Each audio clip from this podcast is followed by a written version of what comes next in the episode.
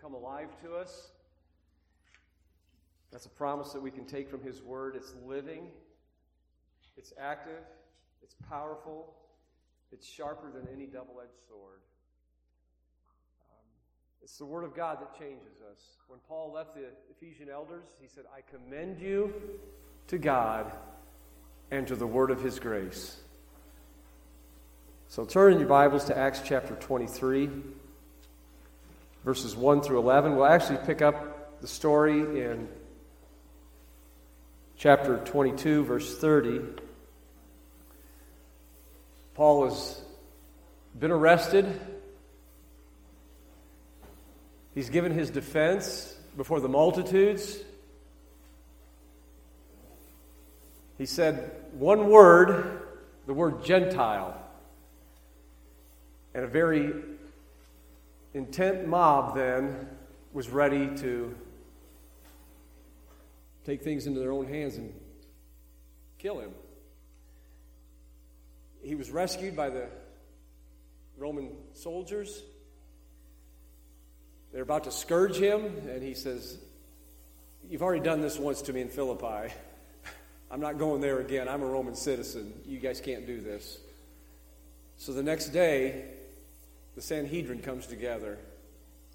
And here Paul finds himself in verse 30 of chapter 22 the next day because he wanted to know for certainty why he was accused by the Jews. He released him from his bonds and commanded the chief priests and all their council to appear and brought Paul down and set him before them.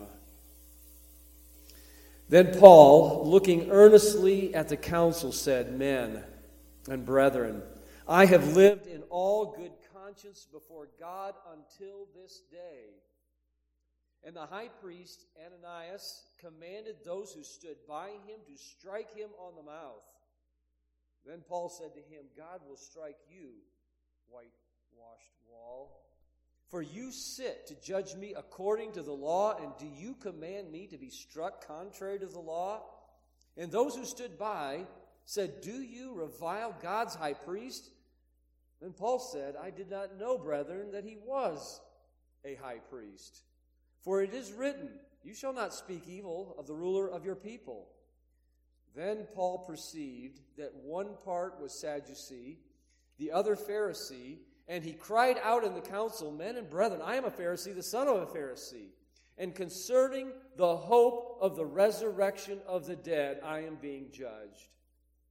And when he had said this, a dissension arose between the Pharisees and the Sadducees, and the assembly was divided. For the Sadducees say there is no resurrection, no angels, no spirits, but the Pharisees confess both. Then there arose an a loud outcry, and the scribes of the Pharisee party arose and protested, saying, We find no evil in this man, but if a spirit or an angel has spoken to him, let us not fight against God. And when there arose a great dissension, the commander, fearing lest Paul might be pulled to pieces by them, commanded the soldiers to go down and take him by force from among them and bring him into the barracks. But the following night, the Lord stood by him. There's three things I want us to see in this verse. One, it was the following night. Second, the Lord stood by him. And thirdly, the Lord said, Be of good cheer. Or many translations say, Take courage, Paul. For as you have testified for me in Jerusalem, you must also bear witness of me at Rome. Father, we ask God that you might take this word, write it in our hearts by the power of the Holy Spirit. Father, we in America, we in the Western world, are finally understanding what the rest of the world has gone through since the crucifixion of Christ. And that is persecution for their faith. All we have to do is pick up the Fox's Book of Martyrs. All we have to do is read about the underground church in Asia or the 1040 window in the Middle East to know that your people are a people that have been, been persecuted for their faith, that through many tribulations we must enter the kingdom of God. And Father, I pray today that we would take heed to what the Spirit of God says to us. Lord, we as your people, we need to take courage. We need to be courageous. We need to be bold. We need to confront lies with truth. We need to do it graciously. We need to do it with humility. Do it confidently. Father, I pray for us as North Valley Bible Church that God, that we would be unashamed of the testimony of Christ. For you have not given us a spirit of fear. You have given us a spirit of power and love and a kind, a confident and sound mind. And so, Father, I pray, God, that we as your church would shine bright in northern Utah. Father, I pray that the gospel would be shod on our feet. Father, I pray that when we leave this assembly today, that we would go out with courage to take the gospel with us. We pray this in Jesus' name. Amen. You may be seated. Um, I think all of our kids are already gone out to children's church. So, um, to give a little backdrop to this council that Paul is being hauled in front of, the last time that Paul spoke about going to Jerusalem, he was with a group of elders that pastored the churches in Asia Minor. He called them to Miletus and he said, I want to speak to you. And he didn't know what was going to happen to him when he got back to the city of Jerusalem.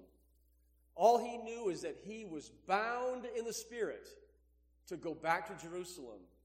That God was compelling him, God was driving him to go back to his own country, to his own people, to give a testimony about Christ.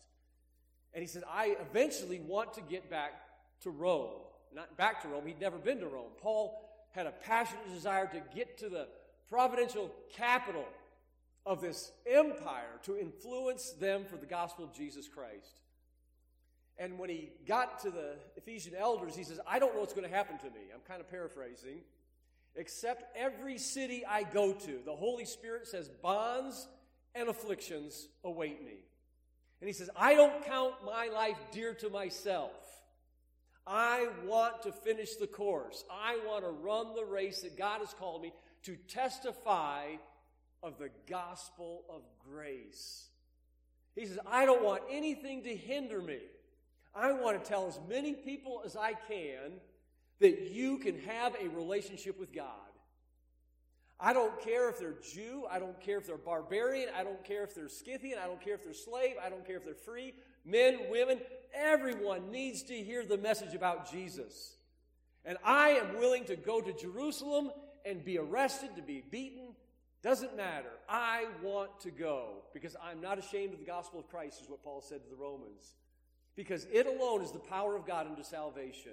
What mankind needs more than anything else is reconciliation with God. What peace that affords you. I don't know what you're facing today. I don't know what problems that you've got in your home or in your business or in your bank account or whatever's going on, but God does. God knew exactly where the Apostle Paul was. He knew that he was standing before the council. He knew that he was in Jerusalem. He knew he was. He knew what was going to happen. He went to the city of Tyre and he stayed there for seven days, and the Spirit of God testified they are going to incarcerate this man. He gets to the city of Caesarea. Agabus comes down from Jerusalem and he grabs a hold of Paul's belt and he wraps it around himself. He says, They're going to bind the man who wears this. And they pleaded with Paul, Don't go up to Jerusalem. And when he couldn't be persuaded, they ceased. And they said, The will of God be done.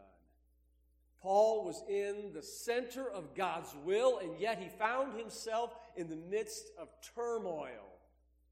So if you're in the midst of turmoil today, it might be because you're right where God wants you to be. And you can take courage. Take courage. The Lord knows exactly what you've been through. And He knows exactly what you're going to face. And He knows the plans that He has planned for you. He has plans to prosper you, He has plans to, to, to finish out what He's called you to do. Paul was called to go to the city of Rome. And here, God, the Holy Spirit, tells him through Jesus, through this vision, as you have testified to me in Jerusalem, you are going to make it to the city of Rome. There's three times in the book of Acts where visions came in Paul's life. Every one of them was at a crunch time, at a time of severe need. God was right there when Paul needed him the most. Let's turn over to 1 Corinthians chapter 18, and we'll see, not 1 Corinthians, there ain't 18 chapters in Corinthians anyway. There's 16, so we couldn't find it. That was just a test question. okay, now, seriously, Acts 18, he's in Corinth. Paul's in Corinth, and this is the first time where he has a vision. And you can see why God gives him a vision in this situation. Acts chapter 18, verse 6. We see many Jews, many Gentiles coming to Christ. Paul was compelled by the Spirit to testify to Jews that Jesus is the Christ. In verse 6 of chapter 18 of Acts But when they opposed him and blasphemed, he shook his garment and said, Your blood be upon your own heads. I am clean.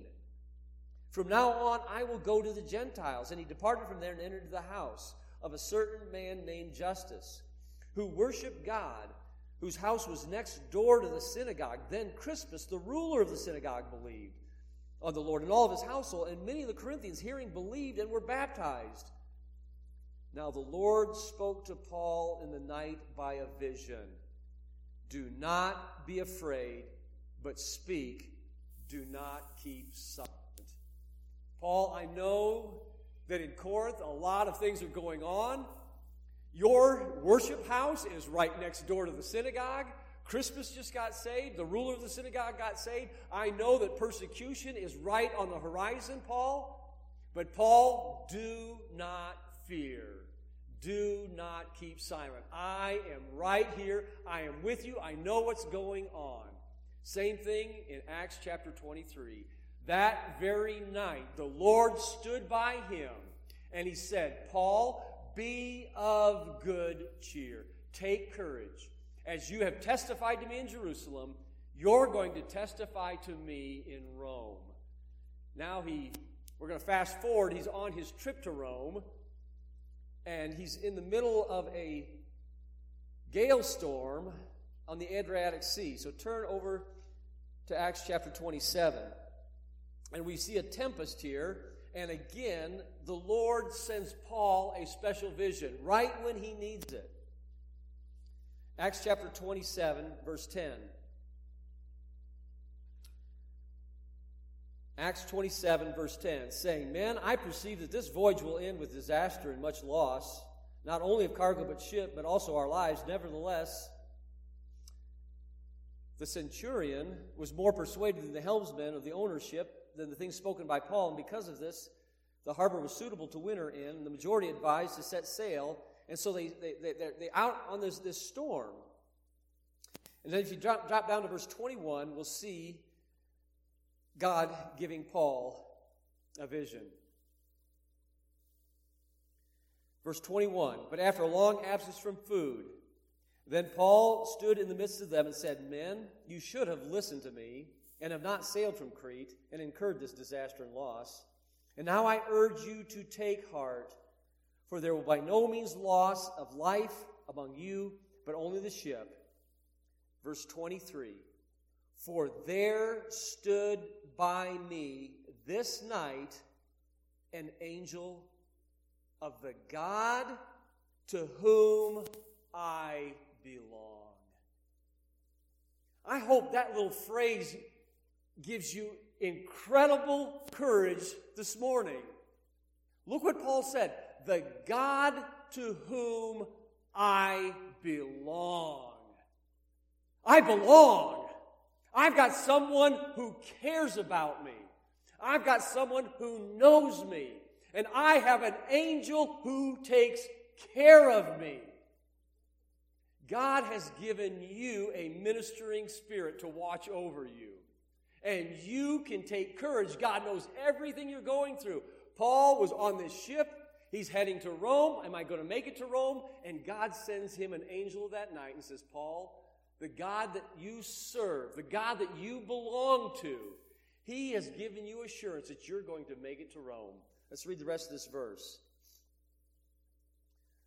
And to whom you serve, saying, Do not be afraid, Paul, you must be brought before Caesar. And indeed, God has granted you all those who sail with you. God's heard your prayers. God's answered your prayers. He is with you. Now, this is what's happening to the Apostle Paul. What's happening all throughout the Western world is, is pretty unique right now. In Dublin last week, the Garda went in to a worship service and tried to stop it. A pastor in Canada was incarcerated for holding church services. Another pastor in Canada this past week had to shout out the police out the door to keep them from shutting down a worship service.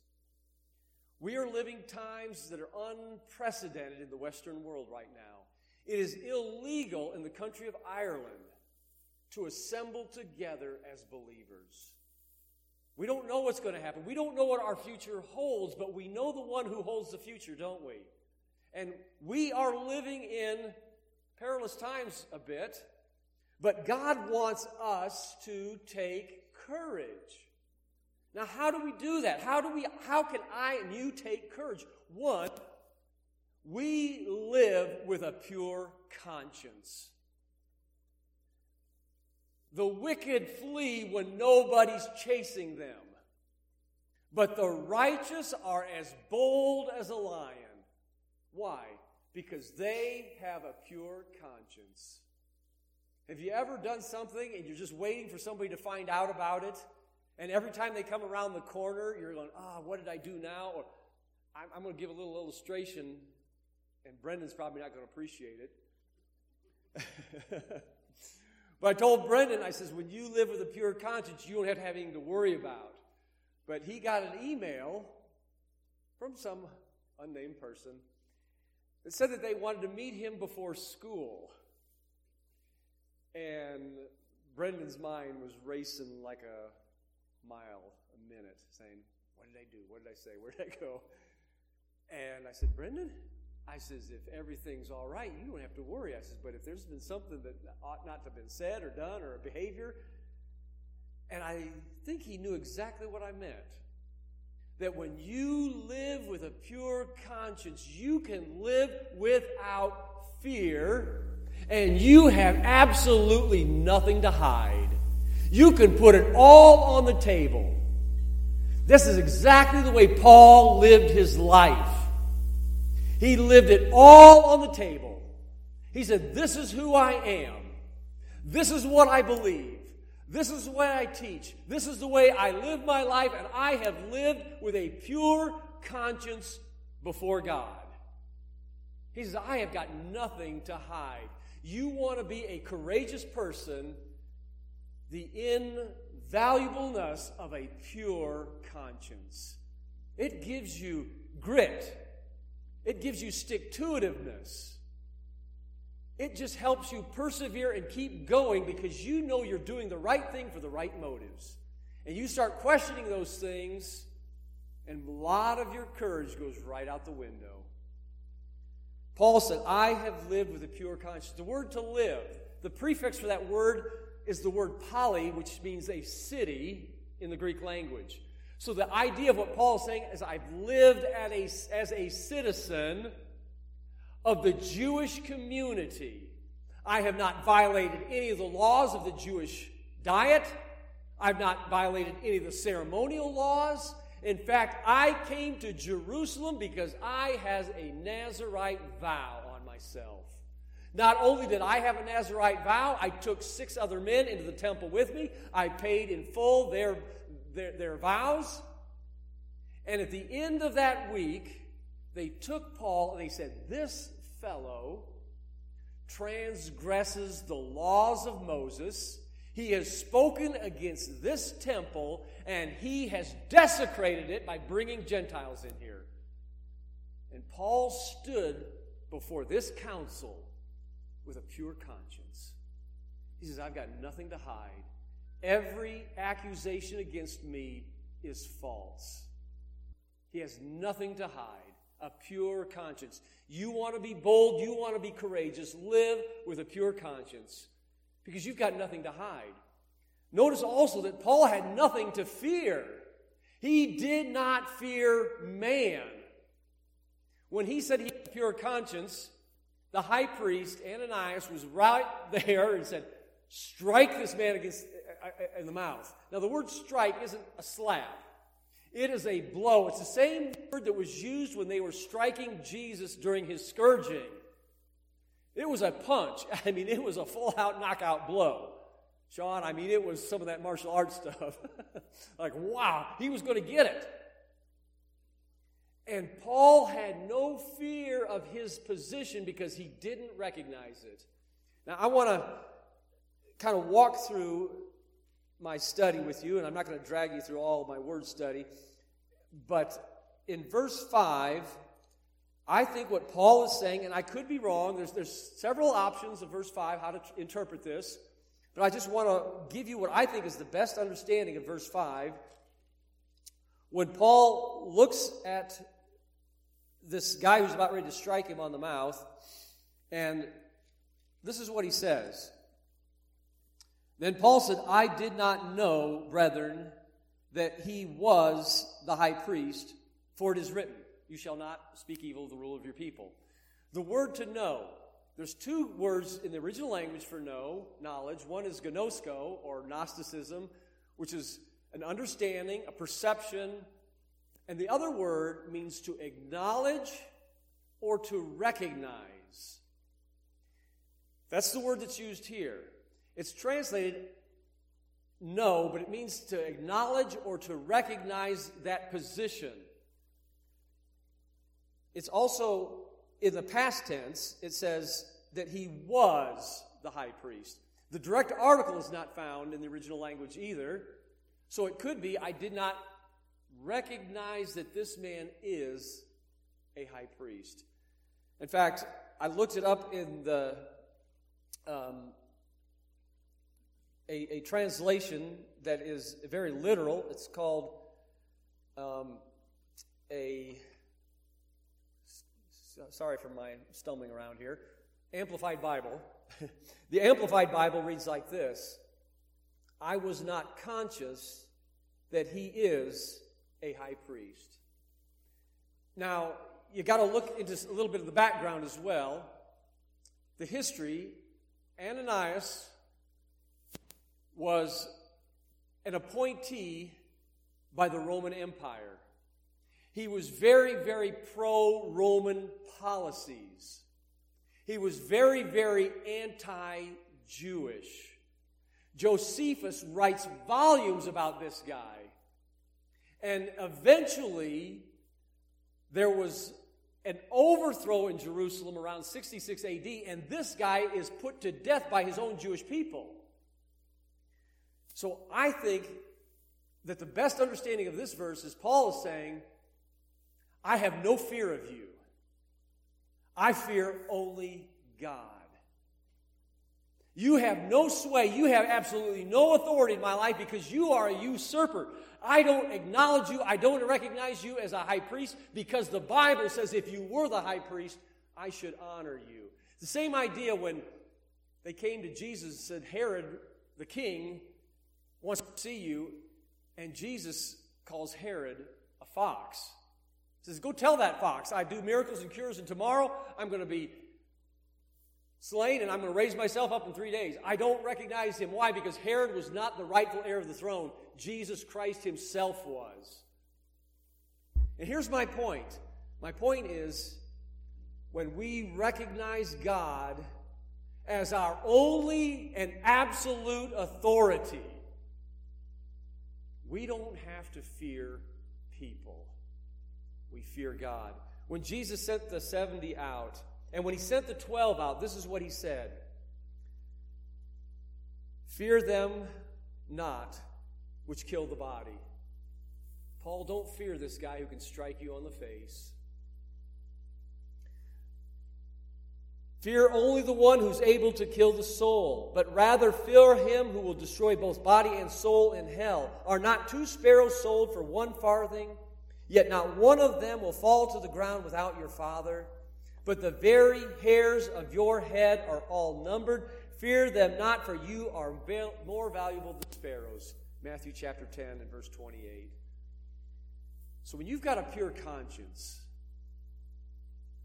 you don't have anything to hide, and you don't have anything to fear. You can take courage today because God will give you the wisdom when you need it.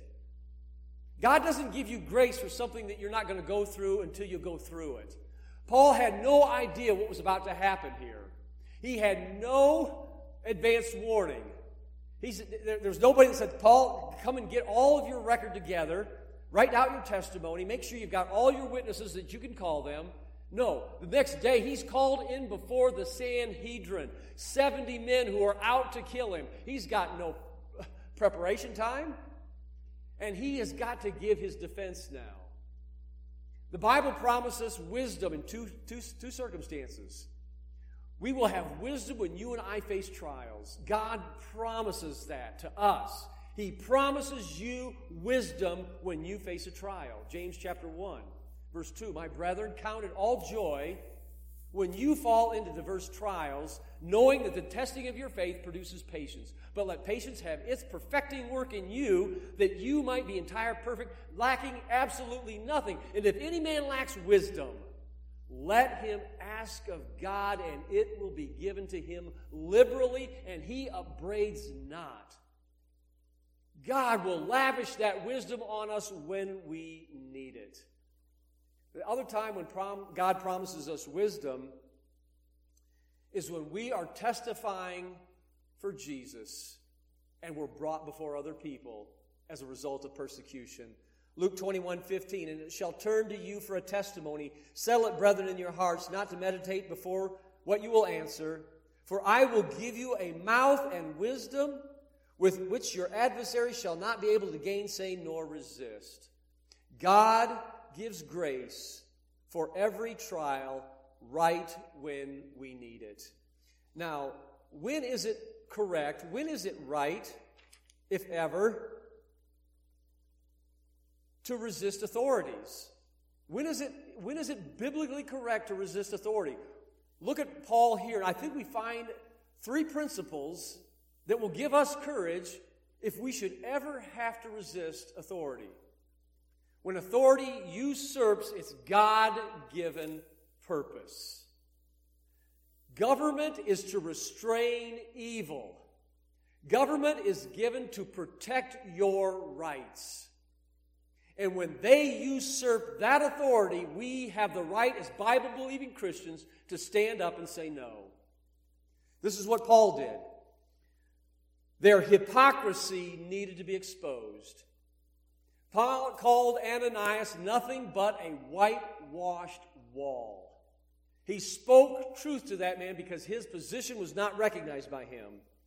When truth was going to be compromised, he says, You're supposed to judge me according to the law, and you have compromised the law.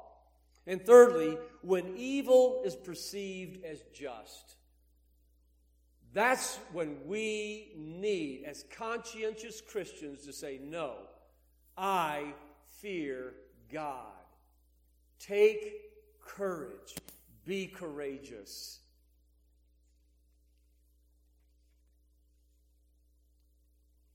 The promise for wisdom. God gave it to Paul right when he needed it. Verse 6.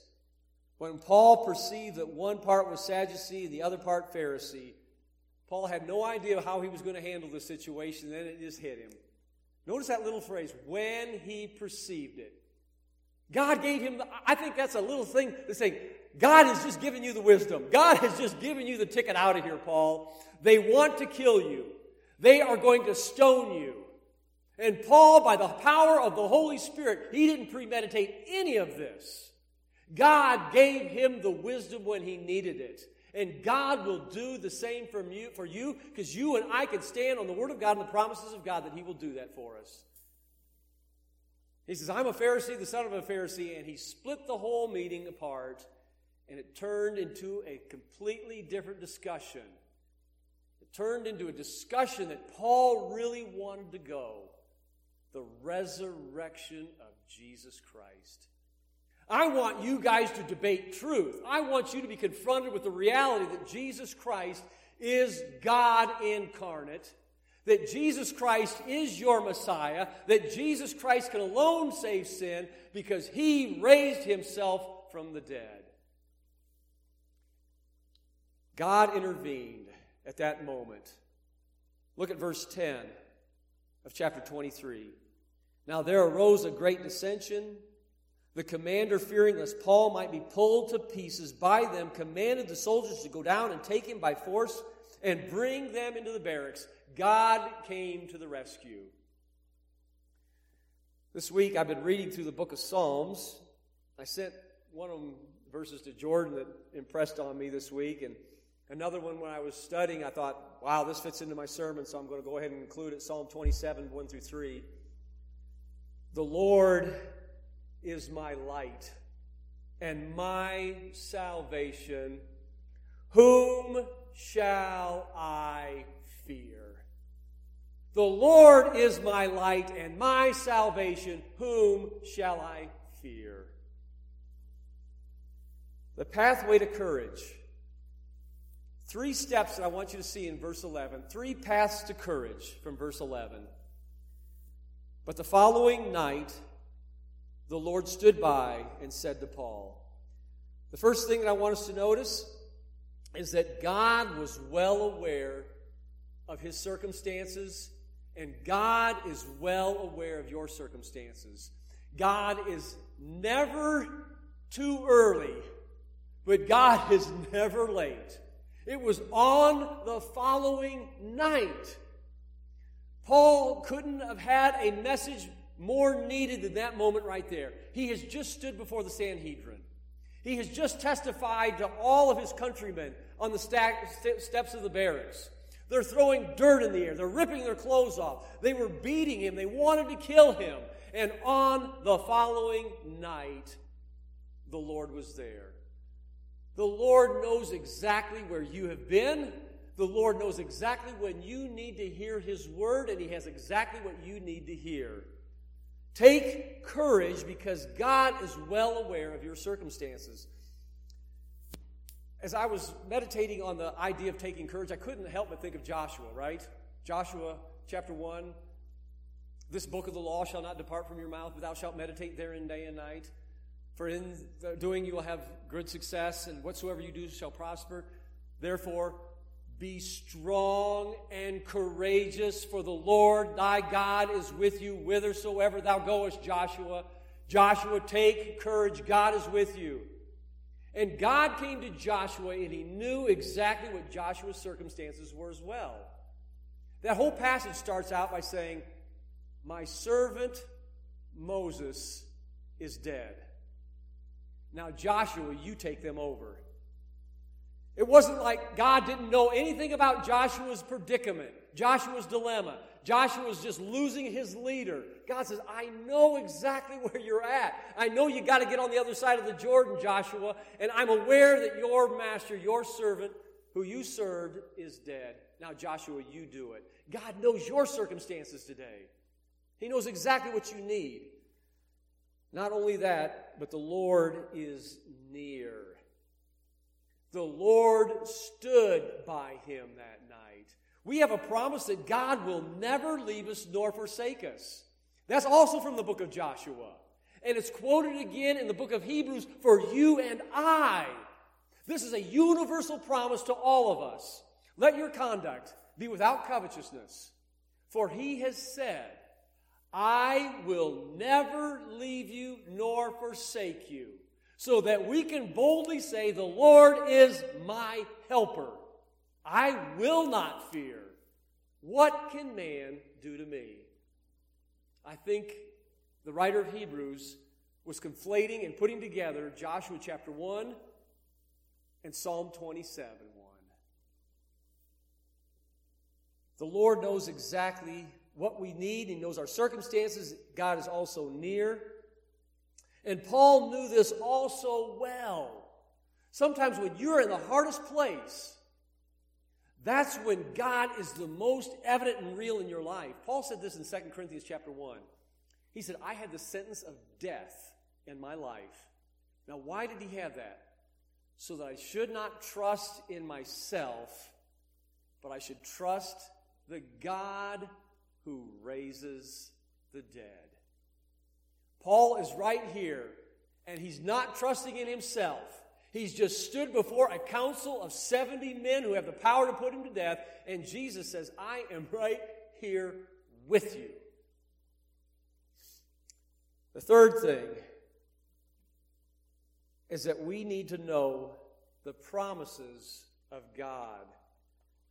What was Paul's promise? The promise was pretty short, wasn't it?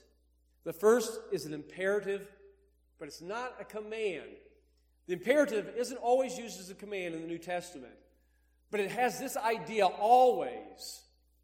A superior is talking to a subordinate to inspire from his will to the will of his subordinate. In this case, it's Jesus. He is the infinite superior. He is sovereign God. He controls everything. And he is speaking to his subordinate. He speaks to you and I, and he says, Be of good cheer. It's an imperative. I want you to take heart. I want you to take courage. That's coming from Christ. This word, to take courage, is found eight times, there we go, eight times in the New Testament. All eight of them are references to Jesus. I'll just give you a couple of them. In Matthew chapter 9 and verse 2, they're lowering a paralytic down. And out of the mouth of Jesus, take courage. Be of good cheer.